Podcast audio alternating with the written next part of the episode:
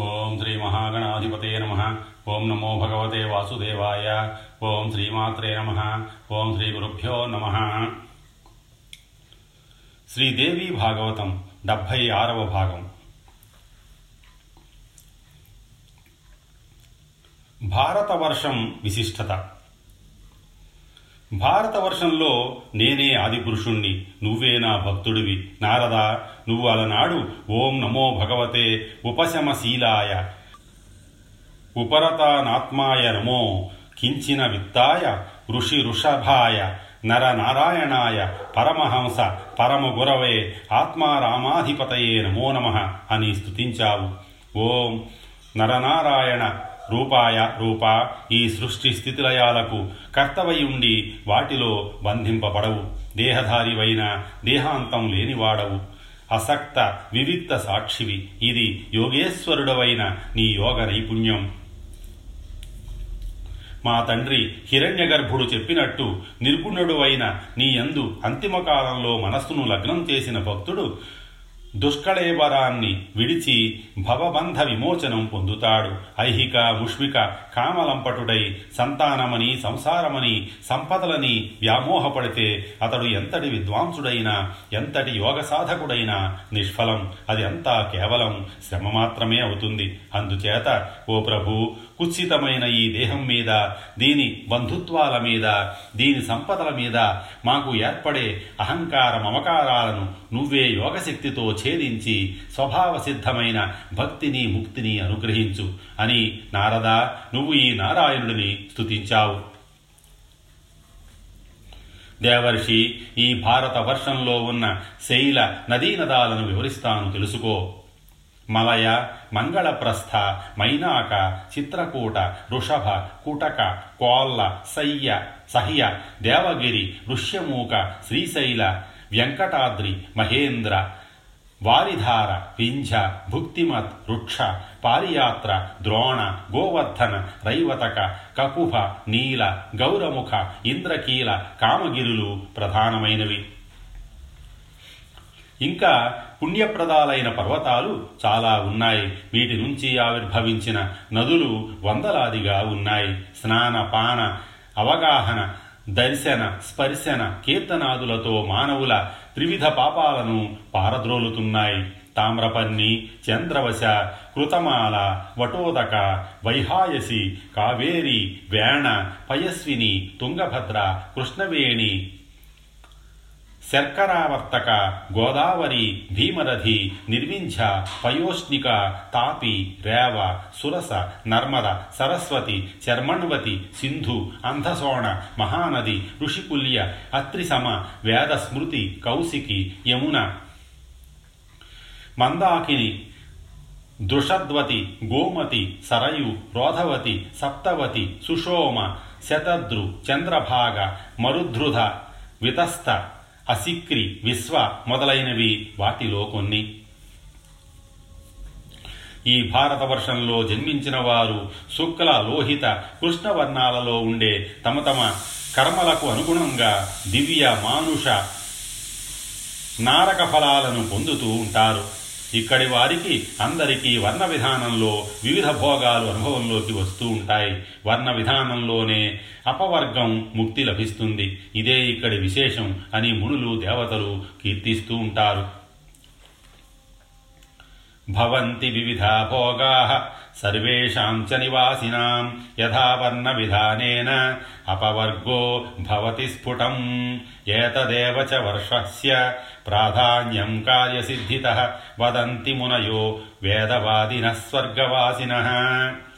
నారద ఈ భరత వర్షవాసుల అదృష్టమే అదృష్టం. శ్రీహరి స్వయంగా ప్రసన్నుడై వీరికి తన పట్ల భక్తి స్పృహ కలిగిస్తూ ఉంటాడు. దుష్కరమైన తపస్సులు యజ్ఞాలు వ్రతాలు ఇవేమీ అవసరం లేకుండా శ్రీమన్నారాయణుడు వీరికి పిలిస్తే చాలు పలుకుతాడు. భక్తితో ఒక్కసారి స్మరిస్తే చాలు క్షణంలో అభయం అందిస్తాడు. ఎక్కడెక్కడో పుట్టి ఏమి లాభం? భారతవర్షంలో జన్మించడమే ఒక గొప్ప వరం.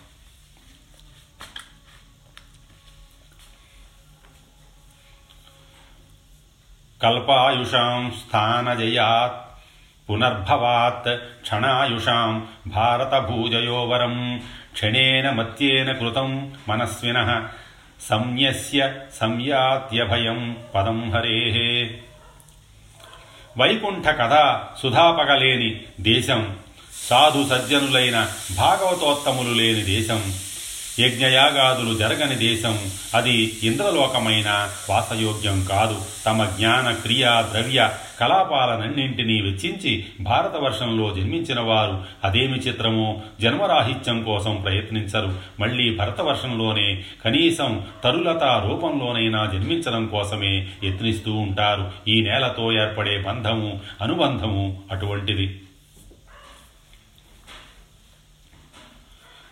భారతవర్షీయులు యజ్ఞకుండాలలో మంత్రపూర్వకంగా శ్రద్ధగా సమర్పించే హవిస్సులను ఆయా దేవతలు సంతోషంగా స్వీకరిస్తూ ఉంటారు. యజ్ఞపురుషుడు శ్రీమన్నారాయణుడు ఆనందంగా ఆశీర్వదిస్తూ ఉంటాడు. కోరిన వారికి కోరుకున్నవి అందించడమే కాదు ఏమీ కోరని వారికి కూడా కావలసిన శుభ పరంపరలను అన్నింటినీ స్వయంగా కురిపిస్తూ ఉంటాడు. అందుకనే స్వర్గ సుఖావశేషం ఉన్నవారు భారతవర్షంలో జన్మనిమ్మని కోరుతూ ఉంటారట. ఈ రకంగా భారతవర్ష మహత్యాన్ని దేవతలు ఋషులు సిద్ధులు చెప్పగా నేను విన్నాను. నారదర్శి ఈ జంబూ ద్వీపానికి స్వర్ణప్రస్థ చంద్రశుక్ల ఆవర్తన రమమాణ మందర హరిణ పాంచజన్య సింహళ నామాలతో ఎనిమిది ఉపద్వీపాలున్నాయి. ఈ సింహళ ద్వీపాన్నే లంక అని కూడా అంటారు. ఇంకా మిగతా ప్లక్షాది ద్వీప షట్కాన్ని వివరిస్తాను. ప్లక్షాది ద్వీప షట్క వర్ణన నారద మహర్షి ప్లక్షద్వీపం కూడా వైశాల్యంలో పరిమాణంలో జంబూద్వీపంతో సమానంగానే ఉంటుంది. అక్కడ అగ్ని హిరణ్మయుడు దాని పరిపాలకుడు ప్రియవ్రత తనూజుడు సప్తజిహుడు ఈయననే యద్మజిహుడు అని కూడా అంటారు. ఇతడు తన ఏడుగురు కుమారులకు ద్వీపాన్ని విభజించి ఇచ్చి తాను యోగ మార్గంలో భగవంతుడిని ఆరాధించి ముక్తి పొందాడు. శివుడు యవసుడు భద్రుడు శాంతుడు క్షేముడు అమృతుడు అభయుడు అని అతని కొడుకుల పేర్లు. వీరు సప్తవర్షాలకు అధిపతులు. ఈ ప్లక్ష ద్వీపంలో అరుణ నృ నృష్ణ నృమ్ణ అంగీరసి సావిత్రి సుప్రభాతిక ఋతంభర సత్యంభర అని ఏడు నదులున్నాయి.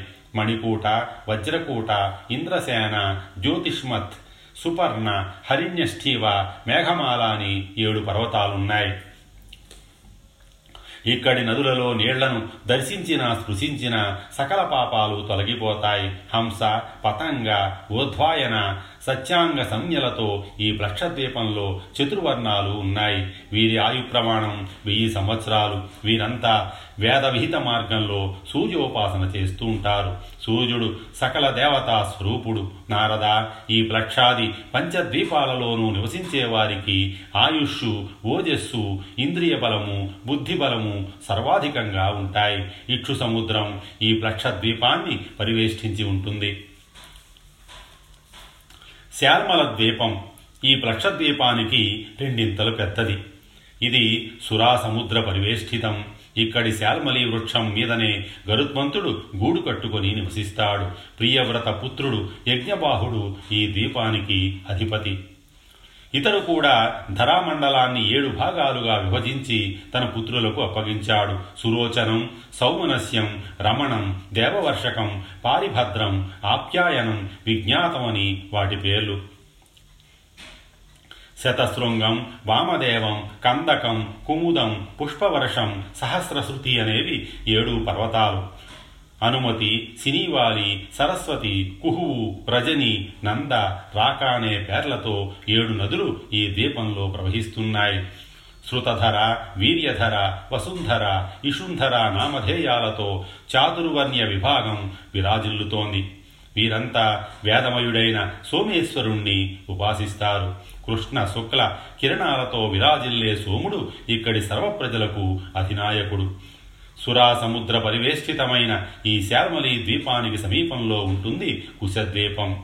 కుశద్వీపం చుట్టూ ఘృత సముద్రం ఉంది. ఇది సురా సముద్రం కన్నా రెండింతలు పెద్దది. ఈ ద్వీపంలో కుశస్తంభం దశ దిశలకు వెలుగులు విరజిమ్ముతూ ప్రకాశిస్తూ ఉంటుంది. అందుకనే ఈ ద్వీపానికి ఆ పేరు ఏర్పడింది. ప్రియవ్రత తనూజుడు హిరణ్యరేతసుడు దీనికి అధిపతి. ఇతరు కూడా ఈ ద్వీపాన్ని ఏడు విభాగాలు చేసి తన ఏడుగురు తనయులకు అప్పగించాడు. తనయుల మీదుగా పేరు మీదుగానే సప్తవర్షాలు ప్రసిద్ధికెక్కాయి.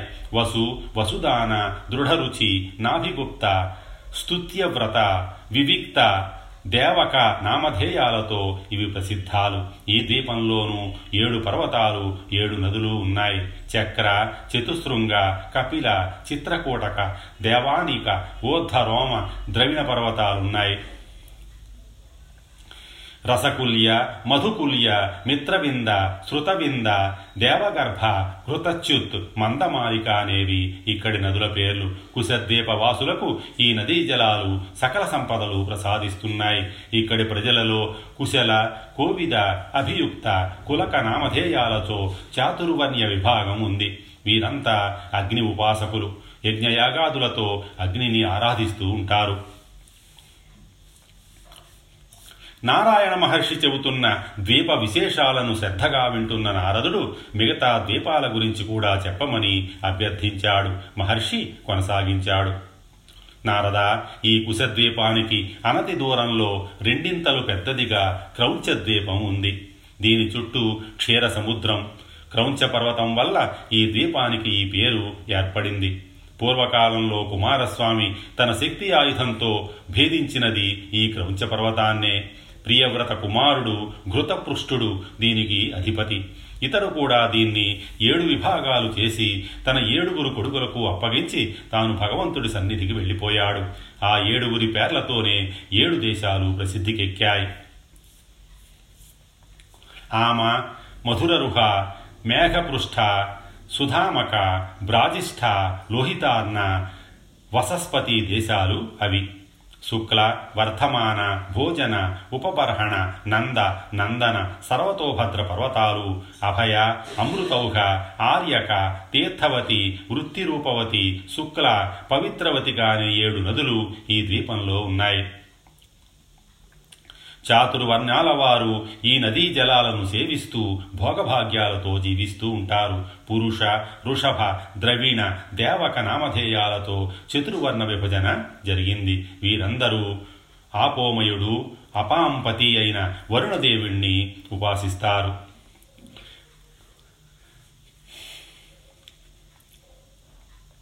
ఆప పురుష వీర్యాహస్థ పునం తీర్భూర్భువ స్వ తాన పునీతాముయి వఘ్రీ స్పృశతామాత్మనా భువ ఇత్యాది మంత్రాలతో స్తోత్రాలతో వరుణుడిని అర్చిస్తారు. ఈ ద్వీపానికి ఆవలగా శాఖద్వీపం ఉంది. దాని విస్తీర్ణం ముప్పై రెండు లక్షల యోజనాలు. దీని చుట్టూ దధి సముద్రం.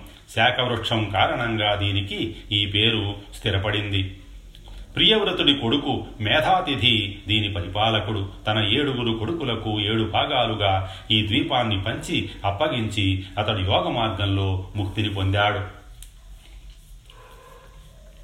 కొడుకుల పేర్లతోనే రాజ్యాలకు ప్రసిద్ధి వచ్చింది. పురోజవుడు మనోజవుడు పవమానకుడు ధూమ్రానీకుడు చిత్రరేపుడు బహురూపుడు విశ్వధృక్కుడు అనేవి వారి పేర్లు. ఈ ఏడుగురి రాజ్యాలకు సరిహద్దులుగా ఏడు పర్వతాలున్నాయి. అలాగే ఏడు నదులు ఉన్నాయి. ఈశాన ఊరు శృంగ బలభద్ర శతకేశర సహస్ర శ్రోతక దేవపాల మహాశన పర్వతాలు ప్రసిద్ధాలు.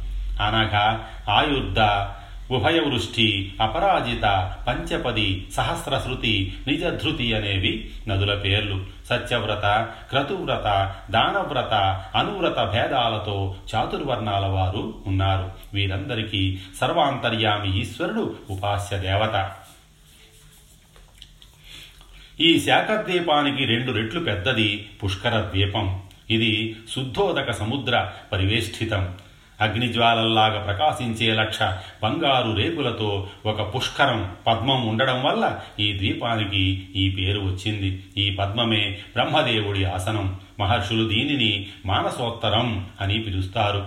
కనుక ఈ ద్వీపానికి మానసోత్తర ద్వీపం అనే పేరు కూడా ఏర్పడింది. ప్రియవ్రత తనూజుడు వీతహోత్రుడు దీనికి అధిపతి. ఇతనికి రమణుడు ఘాతకి అని ఇద్దరు కుమారులు. అందుకని ఈ ద్వీపాన్ని రెండు భాగాలుగా ఆ ఇద్దరికి అప్పగించి తాను తన పూర్వజుల్లాగానే భగవద్భక్తిపరుడై ముక్తి పొందాడు.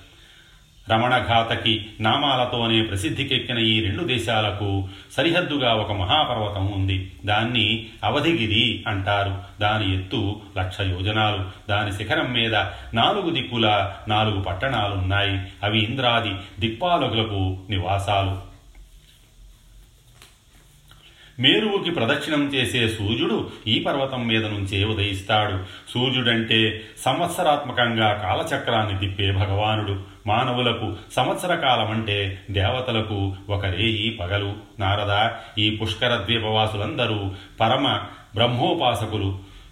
సకర్మక యోగంతో బ్రహ్మతత్వాన్ని ఉపాసిస్తూ ఉంటారు. ఏకాంతమద్వయం శాంతం తస్మై భగవతే నమ అని అర్చిస్తూ ఉంటారు.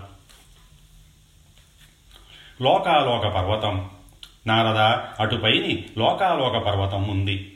లోకాలోకాలకు అంతరాళంలో ఉండటం వల్ల దానికి ఆ పేరు వచ్చింది. మానసోత్తరం నుంచి సుమేరు వరకు మధ్య భాగంలో బంగారు భూమి ఉంది. అది అద్దంలా మెరిసిపోతూ ఉంటుంది. అక్కడ ప్రాణి అనేదే ఉండదు. అందులోకి ప్రవేశించిన ఏ పదార్థము మరింక తిరిగి కనిపించదు. అందుచేతనే అక్కడ జీవరాశి లేదనడం. అందుచేతనే దానిని లోకాలోకం అనడం.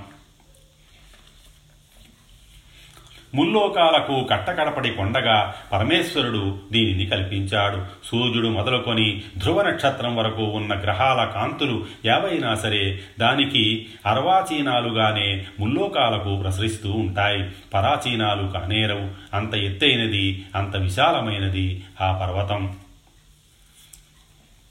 నారద పంచాశత్కోటి యోజన విస్తీర్ణమైన ఈ భూగోళంలో లోకాలోక పర్వతం నాలుగవ వంతు. ఆ పర్వతం మీద నాలుగు దిక్కుల నాలుగు దిగ్గజాలను నిలబెట్టాడు బ్రహ్మదేవుడు. వృషభం పుష్పచూడం వామనం అపరాజితం అని వాటి పేర్లు. ఇవే సమస్త లోకాలకు స్థితిహేతువులని పెద్దలు చెబుతున్నారు. వీటికి తక్కిన తన విభూతులకు శక్తి సామర్థ్యాలను సత్వ ఐశ్వర్యాలను అందిస్తూ అష్టసిద్ధి సమేతుడై విశ్వక్సేనాది పరివృతుడై భగవంతుడు శ్రీహరి విరాజిల్లుతూ ఉంటాడు. సకల లోకాలకు శుభం కలిగించడం కోసం నాలుగు చేతులలోనూ నాలుగు ఆయుధాలు ధరించి ఉంటాడు. కల్పాంతం వరకు అదే వేషంతో ఉండే సనాతనుడు అతడు. స్వమాయా విరచితమైన ఈ విశ్వం అతడికి వెలుపల లోపల కూడా ఉంటుంది. వెలుపల ఉండేది లోకం లోపల ఉండేది అలోకం. సూర్య చంద్రాది గ్రహాలు గతిభేదాలు. అటుపైని అంతా శుద్ధాకాశం. ఈ బ్రహ్మాండానికి మధ్యలో సూర్యుడు సూర్యాండానికి భూగోళానికి మధ్య పాతిక కోట్ల యోజనాల దూరం ఉంది. మృతమైన అండం నుంచి జన్మించాడు గనక సూర్యుణ్ణి మార్తాండు అంటారు. హిరణ్యాండం నుంచి అంటే బంగారు గుడ్డు నుంచి ఆవిర్భవించాడు గనక హిరణ్య గర్భుడని అంటారు. సూర్యుడి వల్లనే ఈ బ్రహ్మాండంలో ఆకాశమని దిక్కులని భూమి అని స్వర్గమని నరకమని పాతాళమని విభజనలు ఏర్పడుతున్నాయి. ఆయా చోట్ల ఉండే దేవ తిరియగ్ మనుష్య సరీ నృప తరులతాధికమైన సకల జీవకోటికి సూర్యుడే ఆత్మ సూర్యుడే చూపు సూర్యుడే వెలుగు సూర్యుడే ఈశ్వరుడు. నారద ఇదంతా భూమండల సన్నివేశం. దీనికి ఊర్ధ్వభాగాన ఉన్న దానిని దివము అంటారు. ఇది రెండు దళాల చిగురు రెండు చేటల జంట. శూన్యమే అనుసంధానం. రెండింటికి నడి భాగాన శూన్యాంతరాళంలో సూర్యభగవానుడు తన వెలుగులతో ముల్లోకాలను ప్రకాశింపజేస్తున్నాడు. ఏతేన హి దివో మానం వర్ణయంతి చ తద్దియ. ద్విపలానాం చ నిష్పావాదీనాం దళయోర్యథా తయోరంత అంతరేణ రిక్షం తదుభయం సంధితం యన్మధ్యగస్య భగవాన్ భానుర్వై తపతాం వరః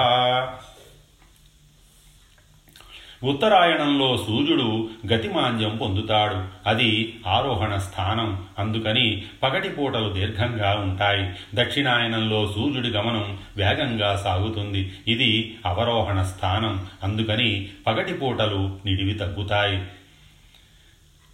విషువత్తులో మాత్రం సమగతిలో ఉంటాడు. అప్పుడు పగలు రేయి సమానంగా ఉంటాయి. विशुवः संयमाद्यिस्मासाद्य गतिसाम्यं वितन्वते समस्थानमासाद्य दिनसाम्यं करोति च। దీనిని రాశి క్రమంలో చెప్పాలంటే మేష తులారాశుల్లో సూర్యుడు చరిస్తున్నప్పుడు అహోరాత్రాలు సమానంగా ఉంటాయి. వృషభం మొదలుకొని కన్యారాశి వరకు ఐదు రాసుల్లోనూ సంచరిస్తున్నప్పుడు పగళ్ళు దీర్ఘంగా రాత్రులు హ్రస్వంగా ఉంటాయి. వృశ్చికాది పంచరాశులలో అంటే మీనరాశి వరకు ఉన్నప్పుడు పగళ్ళు హ్రస్వంగా రాత్రులు దీర్ఘంగా ఉంటాయి. నారద ఇలా సూర్యుడికి శీఘ్ర మంద సమగతులు మూడు ఉన్నాయి. గ్రహాలకు అన్నింటికి త్రివిధ స్థానాలు ఉన్నాయి. జరద్గవం మధ్యమ స్థానం ఐరావతం ఉత్తర స్థానం వైశ్వానరం దక్షిణ స్థానం ఒక్కొక్క స్థానంలోనూ మూడేసి వీధులున్నాయి. వృషభ వీధి గోవీధి జారద్గవ వీధి అనేవి. మూడు జారద్గవ స్థానానికి నాగ గజ ఐరావత వీధులు ఉత్తర స్థానానికి అజ మార్గి వైశా వైశ్వానరి అనే వీధులు దక్షిణ స్థానానికి ఉన్నాయి. అశ్వని భరణి కృత్తికలు నాగవీధి రోహిణి మృగశిర ఆర్ద్రలు గజవీధి పునర్వసు పుష్యమి ఆశ్లేషలు ఐరావత వీధి పుబ్బ ఉత్తర మఖలు వృషభ వీధి హస్త చిత్త స్వాతి ఇవి గోవీధి జ్యేష్ఠ విశాఖ అనురాధలు జరాద్గవి వీధి మూల ఉత్తరాషాఢ పూర్వాషాఢలు అజవీధి శ్రవణ ధనిష్ట శతభిషలు మృగవీధి పూర్వభాద్ర ఉత్తరాభాద్ర రేవతలు వైశ్వానరీ వీధి. ఉత్తరాయణంలో యుగాక్షంతర్ నివిద్ధాలు వాయురూపాలు అయిన పాశాలను లాగి పట్టుకోవడం వల్ల సూర్యమండలానికి రథానికి గతి మందగిస్తుంది. దీన్ని ఆరోహణం అంటారు. అందుకని పగళ్ళు నిడివిగా రాత్రిళ్ళు కురసగా ఉంటాయి. దక్షిణాయనంలో బహిర్మండల గతి కాబట్టి పగ్గాలను అంటే వాయుపాశాలు వదిలిపెట్టడంతో శీఘ్రగతి ఏర్పడుతుంది. దీన్ని అవరోహణం అంటారు. అందుకని పగళ్ళు నిడివి తగ్గి రాత్రిళ్ళు నిడివి పెరుగుతాయి. వైషువంలో పాశాలు సమంగా ఉండడం వల్ల రేయింబవళ్ళు సమానంగా ఉంటాయి. ఇది మధ్య మండల గతి. ఈ గమన విశేషాలకు ధ్రువస్థానం కీలకం.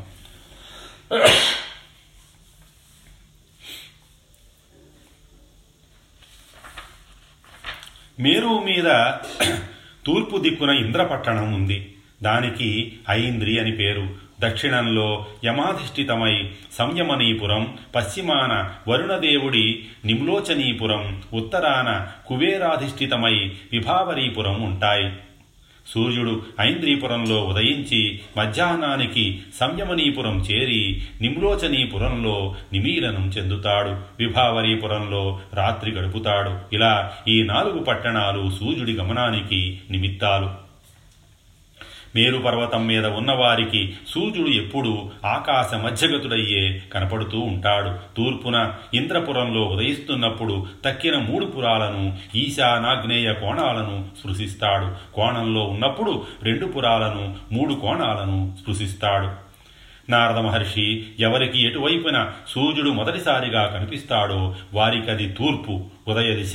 ఎటువైపున తిరోధానం చెందుతాడో అది పడమర అస్తమయ దిశ.